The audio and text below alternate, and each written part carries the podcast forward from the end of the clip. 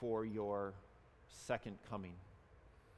And so, God, I pray in the moments that we have today, this coming week, uh, whether it's waiting for a meal on a hungry stomach and we're feeling hangry, it's waiting for uh, opening presents. God, that we would be able to wait in such a way where we can hold loosely to the things of this world because we're waiting with expectancy and anticipation. We're waiting with endurance for the ultimate arrival of Jesus, for the final fulfillment of your great promises. So, God, form in us what the gospel forms love and joy and peace and patience and kindness. God, uh, may our lives be marked by these things because we're believing the gospel. We're waiting upon you and we're trusting you to form these things in us, to transform our sinful hearts, and to save us ultimately. In your great name I pray. Amen.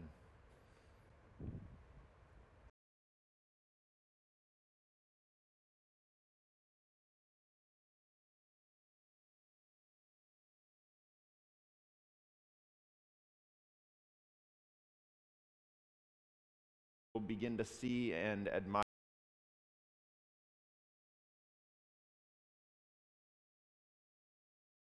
to Center Church. My name's Kevin, if I haven't met you before. Continuing our series in the Gospel of John. So we're going to be in John chapter 6 this morning. So if you guys have physical Bibles, you want to turn there. You've got digital Bibles, you want to swipe there. You also can follow along on the screen behind me if you want. So, the last number of weeks we've been uh, in a part of the book where Jesus was demonstrating his power. So we saw a couple of signs that he had done. He had fed thousands of people with five breadsticks and two sardines, essentially. And, and so many people were amazed by that. And then he also walked on water across the Sea of Galilee. And so he's demonstrated that he or he's demonstrated his divinity, that he is something far beyond you and I and those who he is interacting with. And now, uh, what we're doing is we're, he's following up his demonstrations of power with declarations of who he is and what he has come to do. So it's not just showing it, but now he's teaching it and he's trying to fill out what people have seen him do. So we're going to be in John 6. I'm going to begin reading in verse 35. Jesus said to them, so this is taking place in the Jewish synagogue in Capernaum. So Jesus said to them in the synagogue, I am the bread of life. Whoever comes to me shall not hunger, and whoever believes in me shall never thirst. But I said to you that you have seen me, and yet do not believe. All that the Father gives me will come to me, and whoever comes to me I will never cast out. For I have come down from heaven, not to do my own will, but the will of him who sent me. And this is the will of him who sent me, that I should lose nothing of all that he has given me, but raise it up on the last day. For this is the will of my Father, that everyone who looks on the Son and believes in him should have eternal life, and I will raise him up on the last day. So the Jews grumbled about him because he said, I am the bread that came down from heaven. They said, Is not this Jesus, the son of Joseph, whose father and mother we know? How does he now say, I have come down from heaven? And Jesus answered them, Do not grumble among yourselves. No one can come to me unless the Father who sent me draws him, and I will raise him up on the last day. It is written in the prophets, and they will all be taught by God. Everyone who has heard and learned from the Father comes to me. Not that anyone has seen the Father except he who is from God. He has seen the Father. Truly, truly, I say to you, whoever believes has eternal life. I am the bread of life. So we've got this phrase that Jesus is describing himself with I am the bread of life, bookending this, this section of verses. So he says it in verse 35, and then he says it again in verse 48. And this is one of those statements that can be pretty confusing. Like, what does this really mean? It's a really spiritual statement. I am the bread of life. And, and some people can look at this or maybe read the Bible and be like, man, that's a weird, that's a weird statement and, and Christians are weird. Like, how, how did they get that? What, what's actually being communicated in this? And I think that these, provide, these verses provide us some understanding about Jesus and how he is the bread of life. So, what we're going to do this morning, uh, there's so much in these verses, so you just kind of have to pick and choose uh, where you're going to focus your time. But we're just going to make three observations from these verses. And so, the first observation regarding Jesus saying, I am the bread of life, is that Jesus is not talking about literal bread. Jesus is not talking about literal bread. Jesus is a person. He talks, he eats, he feels things, he expresses things. Food does not do any of those things. Though some of us, when there's a dessert in our refrigerator, may feel like it beckons us, right? Like it's calling out to us. Food does not talk to us in the way that Jesus does. So look at verse 35. It says, Jesus says, Whoever comes to me shall not hunger, and whoever believes in me shall never thirst. So Jesus is saying that hunger and thirst are quenched, but not in the way that we typically think, not with food and drink. Jesus is saying that our spiritual hunger and thirst are satisfied when we come to Jesus, or we could also say when we believe in Jesus. Now, this isn't just saying just coming to him like coming to a church service, right? Because these Jewish people are in the synagogue. They're coming to him in a sense, but they're not satisfied. They're still looking for something more. And so it's not just coming near in that sense, it is coming to him in the sense of believing in him, giving ourselves over to Him, letting Him sit on the throne of our lives, allowing Him to be the King of everything in us and around us. And this, this takes on added significance in our religious context. Uh, because I mentioned last week that to read John 6 literally will cause us to be really confused. And last week I referenced a popular teaching really on the surface level, level, and I didn't say much about it, but this morning I want to explain it a little bit more. So, the, the teaching, and I guess you could say popular teaching in some contexts, the popular teaching I referenced last week is something called transubstantiation. So, everyone put on your theologian's hat this morning, right? Transubstantiation, it's a great theological word. So, basically, what transubstantiation is, is a belief that when the Lord's Supper, when the Eucharist, when the communion is observed, when it's consumed, that the bread and the cup, whether it be wine or juice, that it actually turns into Jesus' body or it turns into Jesus' blood. That that actually literally is happening. So the motivation in this is that people then are forgiven or they are drawn near to Jesus by consuming him.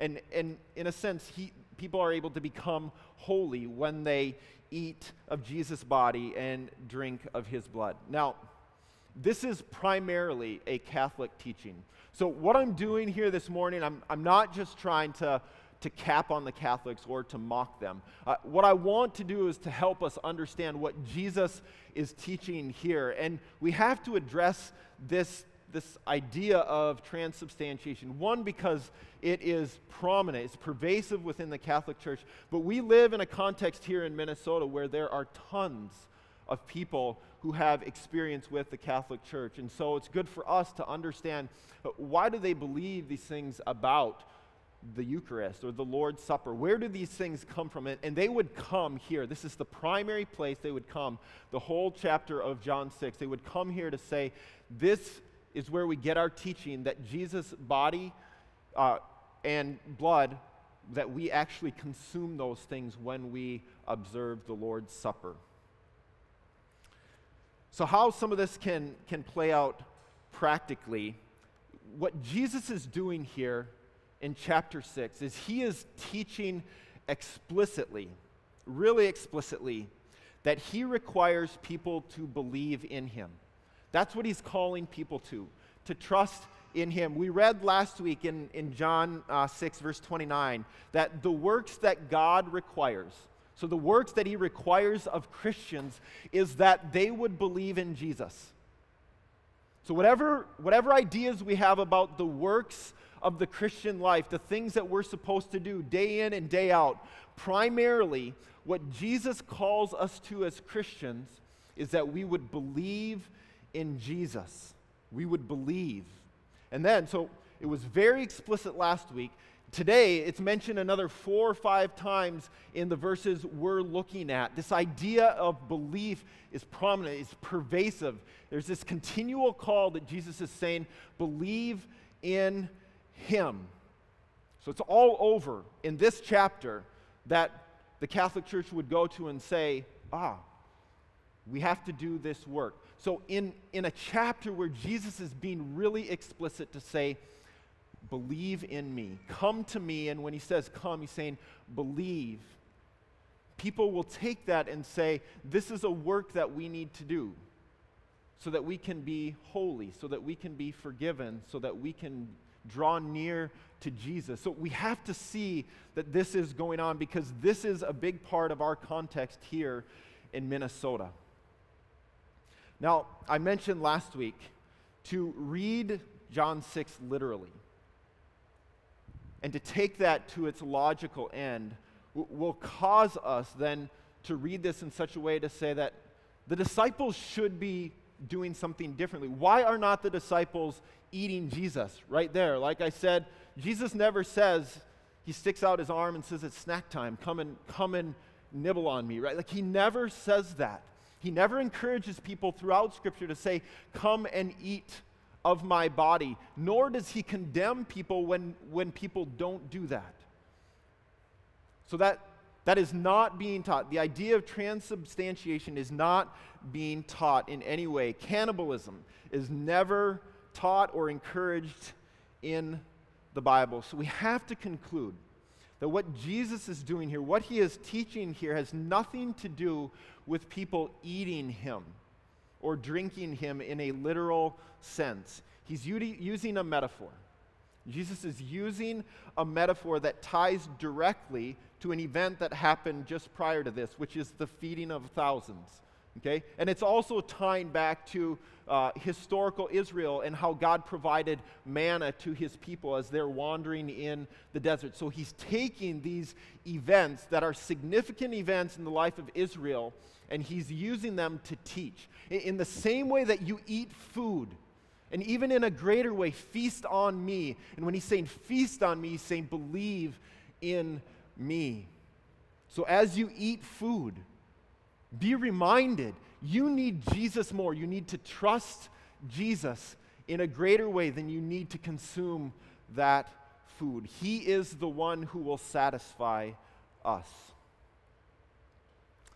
Now, Jesus' comments, they're unsatisfying to the Jews that he is talking to in the synagogue. They don't like it at all. And verse 41 says that they grumbled about him. They don't like this idea of just being called to belief. They would rather have a list of rules or a list of to dos that they can do to substantiate look, this is how I know I'm okay in God's eyes. These are the things that I have done. And to go down that route then means that our salvation is tied to what we do. It, it's tied to our actions, and, and then salvation becomes saved by works, not by grace. So they're grumbling about what Jesus is saying. And this brings us to our second point that grumbling evidences disbelief. Grumbling evidences disbelief. These Jews are grumbling because they don't like what Jesus said about himself. And what he said was, I am the bread that came down from heaven. He is the bread that came down from heaven. And they understand that when he says this, he's saying that he is the Son of God. And in their minds, that cannot be. That cannot be. That is blasphemy to them.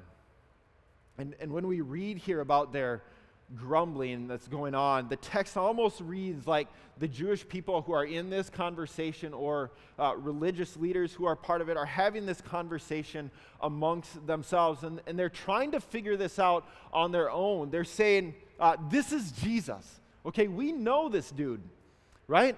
Like, he, he's the son of Joseph. He's the son of Mary. We, we know his mom and his dad. We know where he's from. We can connect these dots about him. We know him. He, he is not from heaven, he is not the Son of God. And, and yet, all the while, they're ignoring all the things that Jesus has said about himself. They're also ignoring all the demonstrations of power that he has shown to them. So they're, they're forgetting that he's this unschooled man who's teaching them. He's an unschooled man who's not been educated in the way that these religious leaders have, and yet he's teaching them. They're forgetting the fact that he's demonstrated unmatched power. They're forgetting how he spoke explicitly about his father. We just go back one chapter in John 5. Like Jesus is talking very explicitly about his father, and his name, his father's name was not Joseph. Jesus has come in his father's name. Jesus has come to do the will of his father. He does only what he sees his father doing. His father raises the dead to life. That is what Jesus has come to do. His Father is from above. He, he's far beyond, his Father is far beyond the picture of Joseph. And Jesus wants to make that really clear.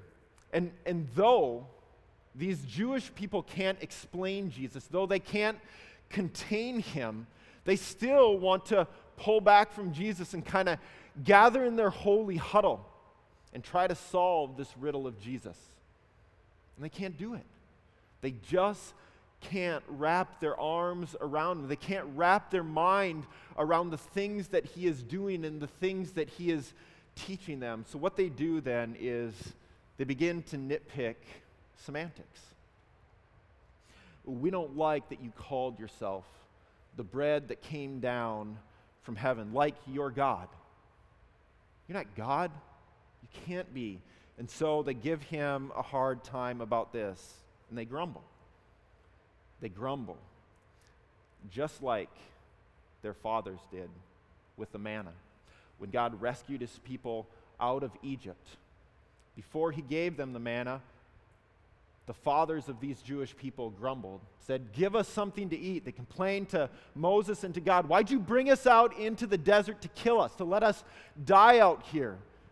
So they grumbled when they didn't have the manna. When God gave them the manna, what did they do? They grumbled. We want more variety. Why can't we go back into slavery in Egypt so we can enjoy all the good food that we had then? These Jewish people are just like their fathers. They're grumbling. They're grumblers. And and it's easy, easy for me, maybe easy for you to, to look at them and to cap on them, to just razz them. Like, don't you guys get it? Can't, can't you just figure this out? But honestly, this, this one stings me pretty good because I think, if I'm honest with myself, I think I'm, I'm a serial grumbler. I think I am. When I'm inconvenienced, when I'm frustrated, when I'm feeling entitled, I will find anything and everything to grumble about. If only, if only I could control my circumstances, but I can't. And here's the rub we grumble for the same reasons that these people are grumbling. We grumble because we forget who God is. We grumble because we disbelieve that God is in control. We look at our situation, we're like, why do I have to go through this? Why do I have to experience this? Why me? And, And in this, we oftentimes forget the reality that God's over this. He's working, He has something for us. He's not up there chuckling at us, laughing as we suffer. Not at all. God is closer than a brother. He draws near, He walks into the storm with us. When He allows us to walk through hard times, deep valleys, and dark nights, He goes with us. But He doesn't do it. He doesn't allow us to go through those things just because He wants to see us hurt. He does it because He wants what's best for us. He wants us to see and to feel our need for Him. That what we ultimately yearn for, what we're ultimately looking for, is found in Him. And these Jews, they have Jesus standing right in front of them, right? He's offering himself. He's going to say that I am going to die. Like he's going to say that to them. He's offering them salvation. He's offering them life. He's extending grace. And they grumble. They spit on what he has to offer. They doubt. They disbelieve. They reject. So for us, this, this is where we read ourselves into this story. When we hear these Jewish people in the synagogue, we should say, That's me. I am them. They are me. And, and for us, as we walk through our days and our weeks, as we find ourselves doing what they're doing, grumbling about anything or everything, we need to stop and ask Jesus, what am I hoping in? What am I believing in other than you? What bread am I feasting on that's not giving me what I'm really looking for? And Jesus, what do you have for me in this? What do you want me to learn? How do you want me to grow in my faith? Jesus is really clear in verse 43. He says, Do not grumble. And this is something that Paul, the Apostle Paul, picks up on as well. In Philippians 2, the Apostle Paul writes, Do all things without grumbling. Do all things. All things. Can you imagine that? Like, and when it says all things, it there's not like this list of exclusions and fine print down below. Like when he says all things, he's saying all things. That's what the Greek means there. And the reality is, we can't, right? You and I, we can't walk through life without grumbling unless our eyes are fixated on Jesus, seeing that He's over all of it, that He has good for us in the midst of it, that He is not just promising, but working good for us through whatever situation or circumstances would cause us to want to grumble. And, and for us, like when we're in the midst of those situations, it's oftentimes hard for us to, to believe that, to think that, to understand that, to ascend to that idea. But we see this happening that God's going to work good in the ultimate way on the cross, right? People would look at the cross and be like, Jesus, what are you doing? Why are you giving yourself up in that way, being exposed in this weak way, being killed? And yet, in that moment, Jesus is accomplishing the greatest good in the history of humanity. And so, even for us, in our smaller circumstances, when we are prone to grumble, remember the cross. Remember how Jesus has, accomplished the greatest good in the darkest of nights. this reality that God is in control. It's pervasive in these verses here, and it details one of the great mysteries that we find in the Bible. This fact that God is in control, and yet we look at this world around us. We look at our specific circumstances and we're like, Are you? Are you in control, God? Because this thing is breaking down, because things aren't working out the way that I might want them to, because have you looked at our political system? Like, things are fractured all over the place. And the great mystery that we get in the Bible is this God is responsible for the salvation of humanity, and humanity is culpable for their rejection of God.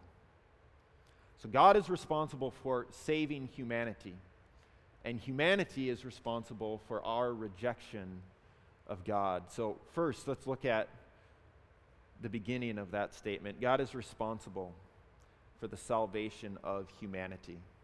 Verse 44 reads, No one can come to me, this is Jesus, no one can come to Jesus unless the Father who sent me draws him.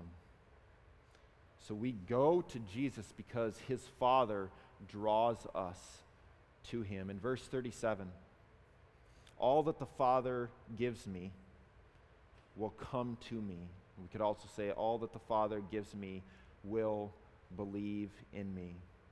So, whatever series of events we might go through in our lives, whatever decisions we might make, however it might feel like we have stumbled upon God or we have found Him on our own, what the Bible teaches is that He first comes to us, He draws us, He woos us by revealing Himself to us.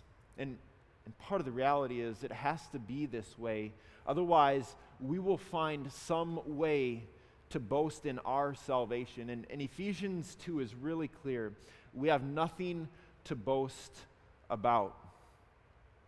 And one reason why this is such a glorious truth, the fact that God comes to us, is found in verses 37 and 39, where Jesus says, I will never cast out, and I will lose nothing.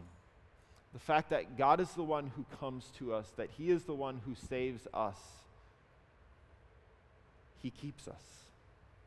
It's not dependent on our ability to be so disciplined. He is the one who draws us near, and He is the one who will keep us. Not our good works, not our rigid discipline. He is the one who keeps us. So God is responsible for the salvation of humanity. But humanity is also responsible for their rejection of God. So, despite God being solely responsible for drawing humanity to himself, humanity possesses a meaningful choice belief. Belief in him. Verse 47 says, Whoever believes has eternal life. And verse 37 says, Whoever comes to me, I will never cast out. Whoever believes in Jesus, he will not cast out. So we have this meaningful choice of belief in Him, of exercising belief. D.A. Carson, a theologian, talks about these two realities in this way. He says, God is absolutely sovereign, but his sovereignty never functions in Scripture to reduce human responsibility. So he's sovereign, there's human responsibility. And then, secondly, human beings are responsible creatures. That is, they choose, they believe, they disobey, they respond, and there is moral significance in their choices. But human responsibility never functions in Scripture to diminish God's sovereignty or to make God absolutely contingent. So these two truths create a paradox. Paradox is a seeming contradiction. They seem like they contradict themselves. But they're both clearly taught in the Bible. And, and not just here in John 6, but throughout, we could go to hundreds of places and find this. Our tendency as limited beings is to hate on God, to, to be like, well, if God is responsible for saving me, then, then I'm just a robot. Like, my choices don't mean anything. They're not really my choices. He's just determining things for me. God is like this cosmic coercer. In this mystery of these two truths being held together, I think we see the kindness of God. We have meaningful choices, but we also have a God who is in control. He's not impotent. And it's good that we're not in control. It's good that He is in control because we feel this every day. There are things that we cannot fix on our own, that we cannot change, things that we cannot overcome. And part of the reality that God is trustworthy, it has this, this aspect of it that He can do something about it. That's what makes Him trustworthy, that He can do something about our situation. And so, because God is good, we should want Him to insert Himself into our reality. And this is what He does when He comes down from heaven. He inserts Himself into our reality, our broken reality, so that He might bring restoration. He might, t- he might take that which is fractured and put it back together. He comes to do the will of his Father because we will not and we cannot do it on our own. And he says, Look at me, believe. And in this scenario, we get the best of both worlds. We get meaningful choices, and we get a God who's in control, who cares for us, who is good, who can do something about our situation. And so, because this is who he is, Jesus says, I am the bread of life. Feast on me. Believe in me. Let me quench your hunger and thirst because I alone can do it. No one, nothing else can give you what you are looking for. Nothing else can satisfy you in the way that I can. So, our gospel application this morning there's a clear call in these verses to believe in Jesus, to come to Him. And, and we need to hear that over and over and over because we're continually bombarded with other things to trust in. And so we need to hear this call believe in Jesus, only in Jesus. But what's most important that we see here in these verses is what's behind this call to believe. And it's a call that was similar to the Jews. When they saw Jesus multiplying the bread before their eyes, they got fixated on the bread. They wanted to eat the bread. They wanted their stomachs to be filled because they were hungry and they were focused just on that. But Jesus wanted them to look beyond the bread to the bread of life, to Him. And similarly for us, when we hear Jesus call to believe in Him, to come to Him, what we need to see in these verses is that He has first come to us. The reason why we can come to Him is because He has first come to us. First John, I think it's chapter 4, talks about we love because Jesus first loved us. Similarly, we come to Jesus because He first came to us. He enables us, He motivates us to do that. He provides us everything that we need so that we can come to Him. He humbles Himself by coming down from heaven, and then He runs after those who are running away from Him because He knows that as we run away from Him, we're running to destruction. We're running to that which will destroy us. And he says, I want what's best for you. I want better for you than your destruction. So he pursues after us. So hear the call to believe, but let the motivation for believing be not to be a better person, but let the motivation be Jesus has come to us. And then, secondly, as we find ourselves grumbling, complaining. Today, this week, ask yourself why. Because behind that grumbling, there is something or someone that has rejected you, that has disappointed you, that has cast you out, that has disregarded you in some way that Jesus will not. Jesus, in fact, promises that he will not cast us out, that he will not reject us. And, and he does this in an ultimate, ultimate way. Spiritually, he saves us from sin and hell and death. He saves us from our sin. He doesn't reject us in the greatest way. So let that reality, the greatest reality in your life, let that inform the smaller annoyances. Those things, those circumstances, those situations that will cause you to grumble. And let Jesus dictate your feelings.